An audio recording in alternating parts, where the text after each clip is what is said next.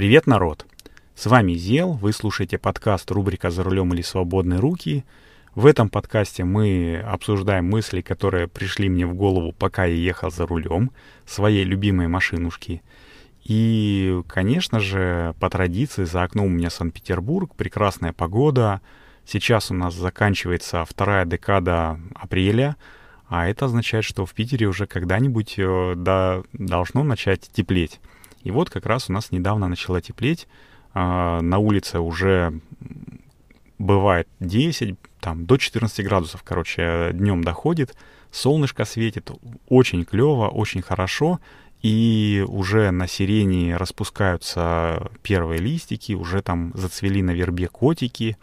Ну, это такие мохнатые цветы, которые, знаете, на вербное воскресенье обычно срезают и ставят в вазочку. Вот, и я продолжаю традицию и стараюсь не нарушать данное вам слово, выходить каждую неделю, поэтому записал несколько мыслей, о которых сегодня хочу рассказать. И давайте без лишних слов начинать 76-й выпуск. Погнали! И в этом таком практически постюбилейном выпуске я хотел бы поговорить о том, что у нас с вами есть такого великого и могучего, очень сильного, что не меняется, точнее, что живет уже с нами годами, тысячелетиями, столетиями, давайте назовем это так. Но в то же время каждый год меняется, каждый месяц трансформируется, и в него приносится что-то новое. А что-то отмирает. И это, конечно же, русский язык. Я сейчас не хочу обидеть другие языки, у меня никакого шовинизма по поводу великого и могучего нету, просто русский язык — это тот язык, на котором я большая часть времени думаю, и разговариваю. И я не знаю, на каком, что такое исконный, там, российский язык, да, потому что я сейчас говорю про, например, слово «волатильность». Ведь каждый человек знает, что это такое. По крайней мере, я сталкивался с этими словами, когда их говорили другие. Слово «волатильность» у нас вошло в обиход, где-то, наверное, в 2018 году, когда вот рубль там штормило очень сильно, в общем-то, штормило всю экономику мировую. Вот, но мы это слово услышали первый раз из уст нашего президента на там каком-то собрании, на послании, которое он делал то ли для страны, то ли для Совета Федерации. Общая, пресс-конференция, такая большая-большая пресс-конференция.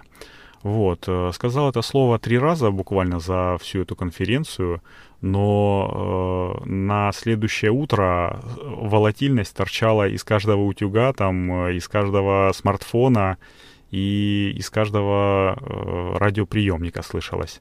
Что же это такое?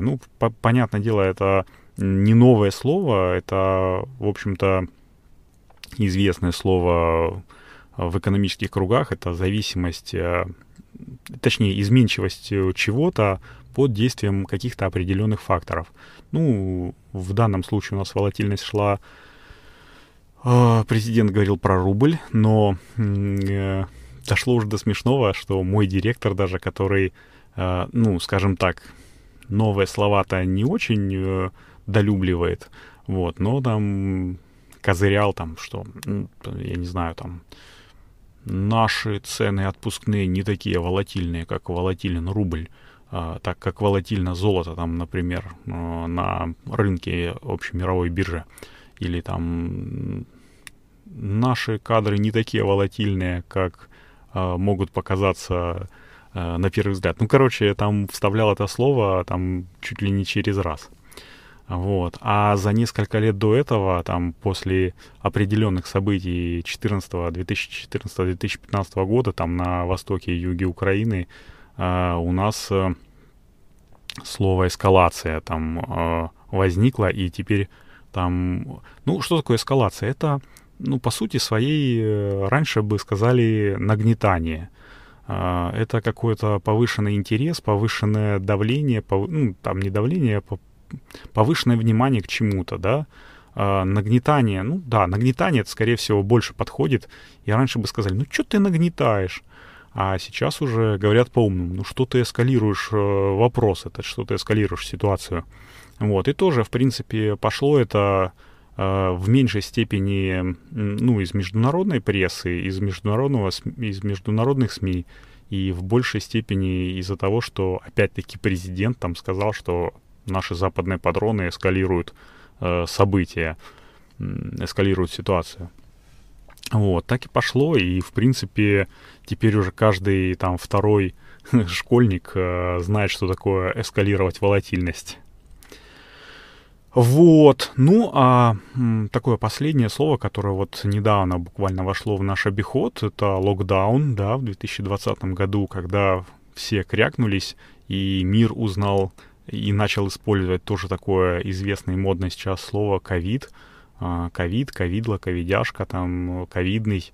Очень много производных произошло, вот, и в то же время наступил всеобщий локдаун, ну, всем понятно, что это означает. Это означает локальное какое-то, ну, закрытие там, границ, ограничения какие-то локальные, что нельзя передвигаться, нельзя выходить, нельзя что? Ну, короче, такое жопа. Локальная, опять-таки, локальный попец.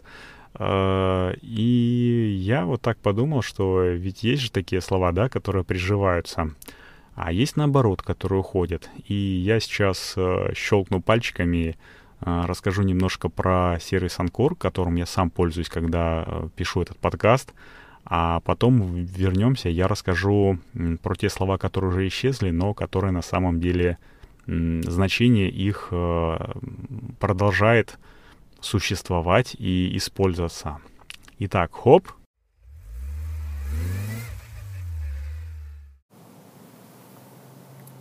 Хоп, еще раз всем привет, и в этом небольшом блоке я расскажу почему, ну и в большей степени благодаря чему подкаст рубрика «За рулем» или «Свободные руки» все-таки увидел свет. Ну, дело все в том, что я открыл для себя подкаст хостинг Anchor.fm, и вот три фишки, которые выгодно, в принципе, отличают его от других подкаст-платформ. Итак, первое. Многие подкаст-хостинги требуют денег. Ну, сразу это бывает или после окончания какого-то пробного периода, но только вот Anchor почему-то для меня как бы странно было сначала, предлагает полностью бесплатный хостинг вот от начала и до конца. Сколько бы часов там, или выпусков ты ни наговорил, всегда у тебя будут, ну, твои как бы подкасты располагаться бесплатно. Вот, это хорошо. И второй принцип. Точнее, вторая фишка, это вот мой принцип записал, залил, поделился, ну, такой простой, топорный, вот, он здесь работает, ну, на все 100%. Я неоднократно всем говорил, что подкаст рубрика «За рулем» или «Свободные руки» это такой своеобразный, ну, борт-журнал или такой аудиодневник, в общем, и целом это такой подкаст в формате лайв, без всяких склеек, перебивок, там, прочих украшательств. И Anchor с этим справляется на ура, благодаря простому и понятному интерфейсу, как в приложении, для любой мобильной платформы, наверное. Ну, я говорил, что у меня Apple, поэтому я в Apple, ну, в App Store скачал как бы на раз. Так и, в принципе, в десктопной версии, там бух-бух-бух, 3 раза нажал, 3 кнопочки, и все, у тебя подкаст готов. Вот. И третье, это если ты начинающий подкастер, то Anchor сам, в принципе, позаботится о дистрибуции подкаста. Ну, то есть сделай так, чтобы он появился максимально на всех популярных подкаст-платформах. По секрету, только подкасты Apple, ну, почему-то очень долго запиливает. А так вообще на раз-два, там, 2 дня и бух-бух. И помимо этого еще создает бесплатную публичную страницу подкаста для того, чтобы можно было слушать подкасты еще и в вебе. Вот, например, рубрику «За рулем» или «Свободные руки» вы совершенно свободно и спокойно можете послушать по адресу anchor.fm/зарулем одним словом. Ну или для тех, кто слушает в подкастоприемниках, в своем любимом подкастоприемнике по ключевым словам рубрика «За рулем». А еще, если у вас, ну, это такой уже дополнительный бонус, если у вас будет большая аудитория, там, то, в принципе, с Анкором можно и денег заработать. Сервис каким-то там своим волшебным образом подбирает вам нужных рекламодателей по тематике подкаста и предлагает записать рекламную вставку, ну, там, потом вы ее согласовываете с рекламодателем, там, туда-сюда вставляете. Ну, я пока еще не достиг того уровня мастерства, чтобы привлекать рекламодателей, но, конечно же, к этому стремлюсь. И это та фишка, ну, как бы бонус, почему подкасты, ну, хостинг на Anchor.fm бесплатный, потому что вы потом поделитесь своими денежками, заработанными от рекламы. И резюмируя, ну, как бы все, подытоживая немножечко, я хочу сказать, что, ну, вот главред «Медузы» на вопрос, что делать, если я хочу попробовать себя в подкастинге, ответила: нужно просто пробовать, записываться, выкладываться и смотреть, твое это или нет. Я, в принципе, с ней полностью согласен.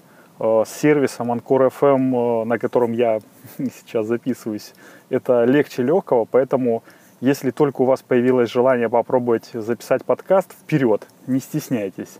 Я проверил это на себе уже в течение, ну, многих выпусков и, в общем-то, могу смело рекомендовать вам. Вот. Ну, а теперь переходим в основной блок подкаста, рубрика «За рулем» или «Свободные руки». Хоп!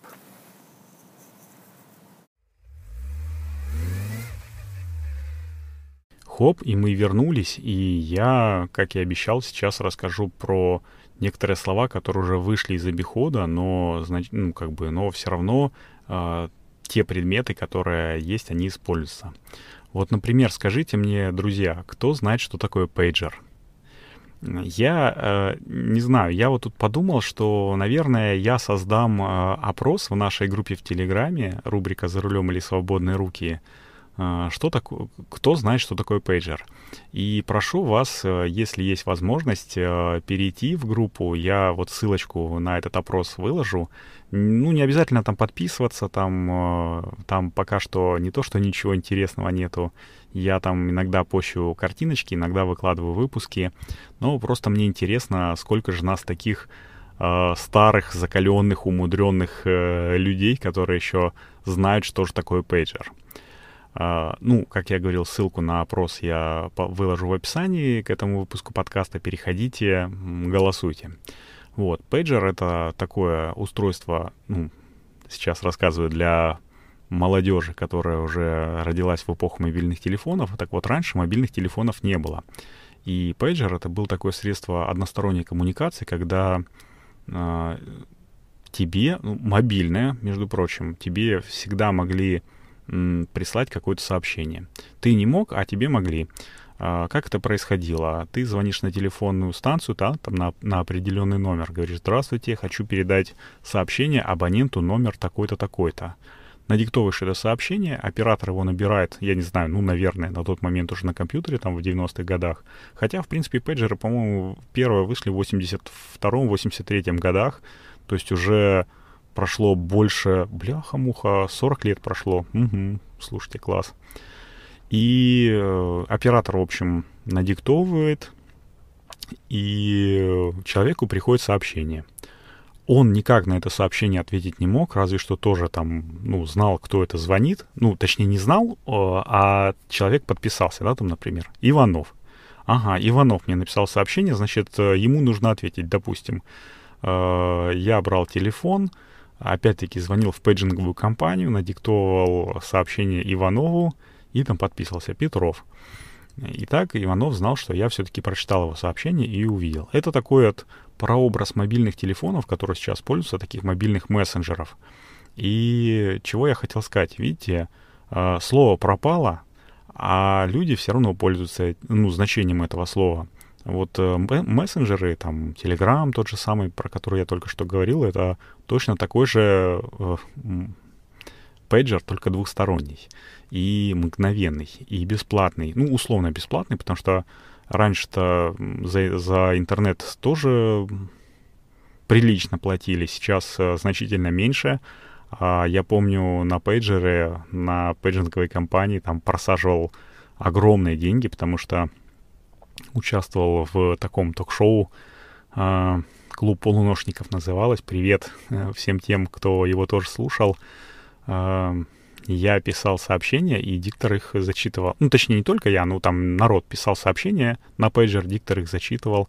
Вот, и я, в общем-то, слыл таким неплохим интеллектуалом там в этом шоу. Но больше всех и круче всех, как мне кажется, было три человека. Аскольд, Оболонь, который Ангел, Виктория и еще кто-то, кого я уже не помню. Вот такие дела. А еще есть классное слово, которое, ну вот я точно знаю, что все вы знаете, о чем я буду говорить, но не знаете, что сейчас оно тоже используется. Вот, например, слово «мопед». Знаете, что это означает? Ну, давайте-ка покажем свой уровень старперства. Мопед — это такая штука, которая оторвала палец моему дяде.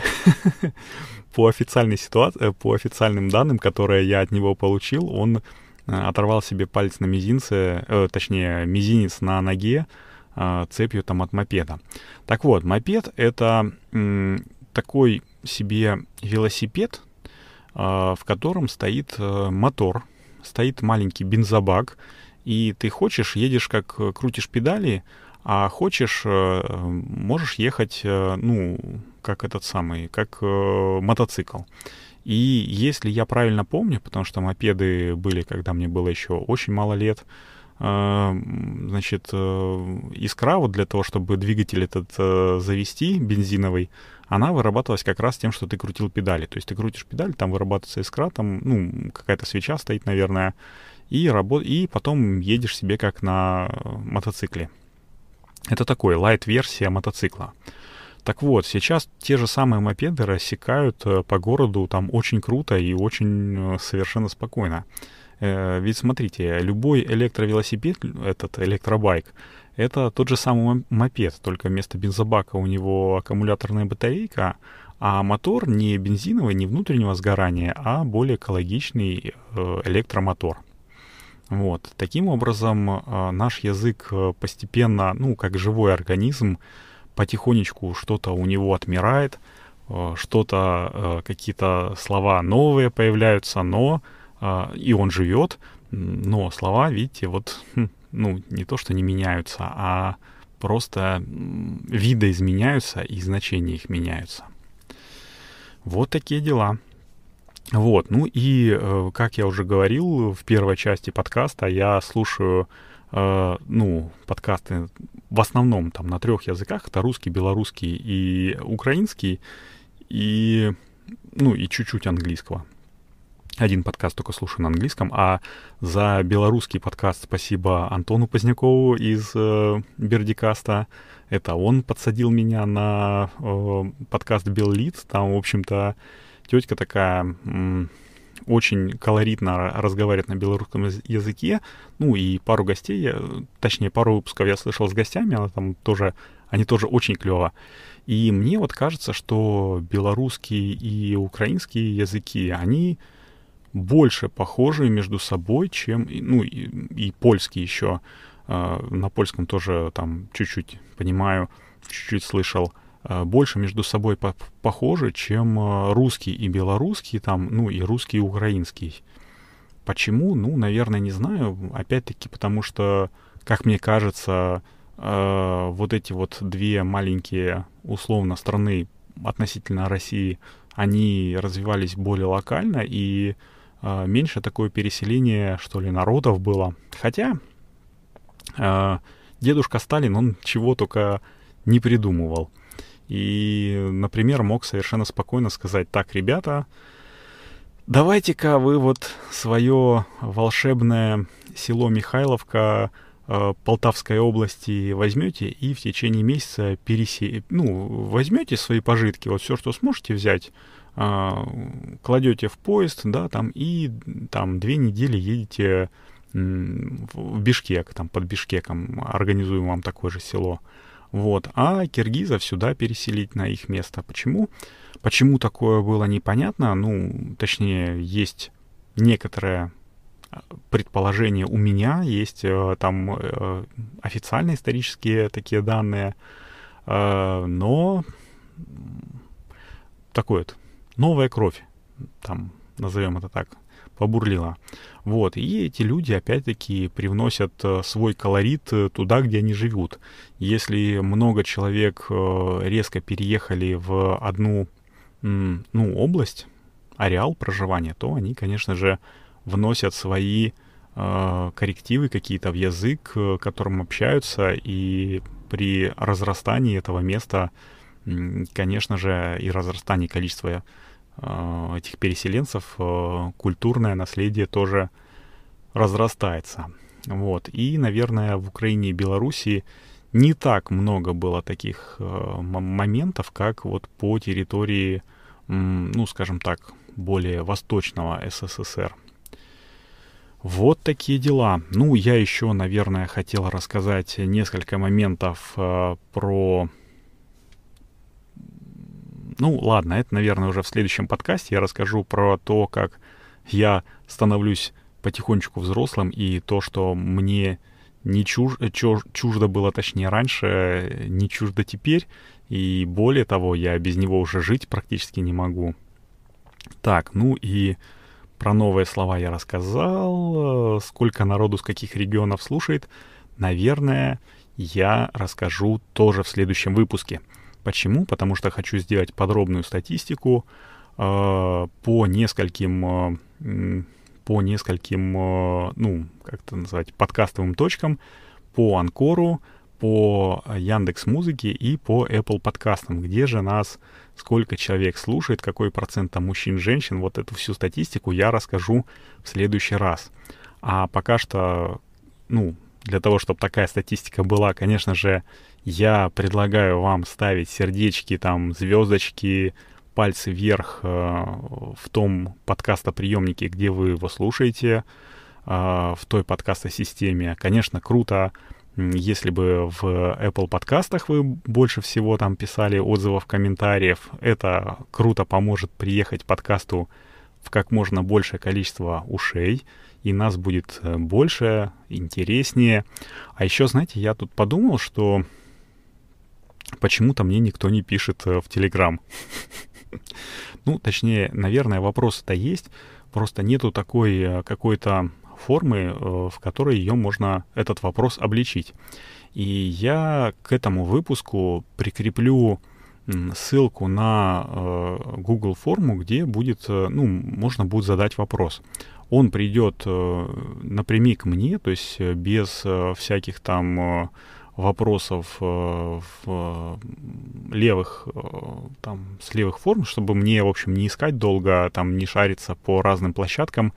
Я сделаю ссылку на Google формы, мне придет письмецо, что от такого-то, такого-то пришел такой-то вопрос, и я смогу на него ответить. Если вам такое заходит больше, чем вопросы в Telegram, то, конечно же, я это приветствую. И мне хотелось бы сделать выпуск на основе ваших вопросов, поэтому, если они возникнут, конечно же, пишите. Любые вопросы, комментарии, пожелания, угрозы, все это я буду читать. Постараюсь отвечать там на самое интересное. Но, а пока нам уже нужно прощаться, потому что уже ночь-полночь, мне пора домой. Меня тут, наверное, спросят, где я был, почему я долго так с магазина ехал. Вот, с вами был Зел. Это был 76-й выпуск подкаста рубрика «За рулем или свободные руки». Всем пока, услышимся на следующей неделе.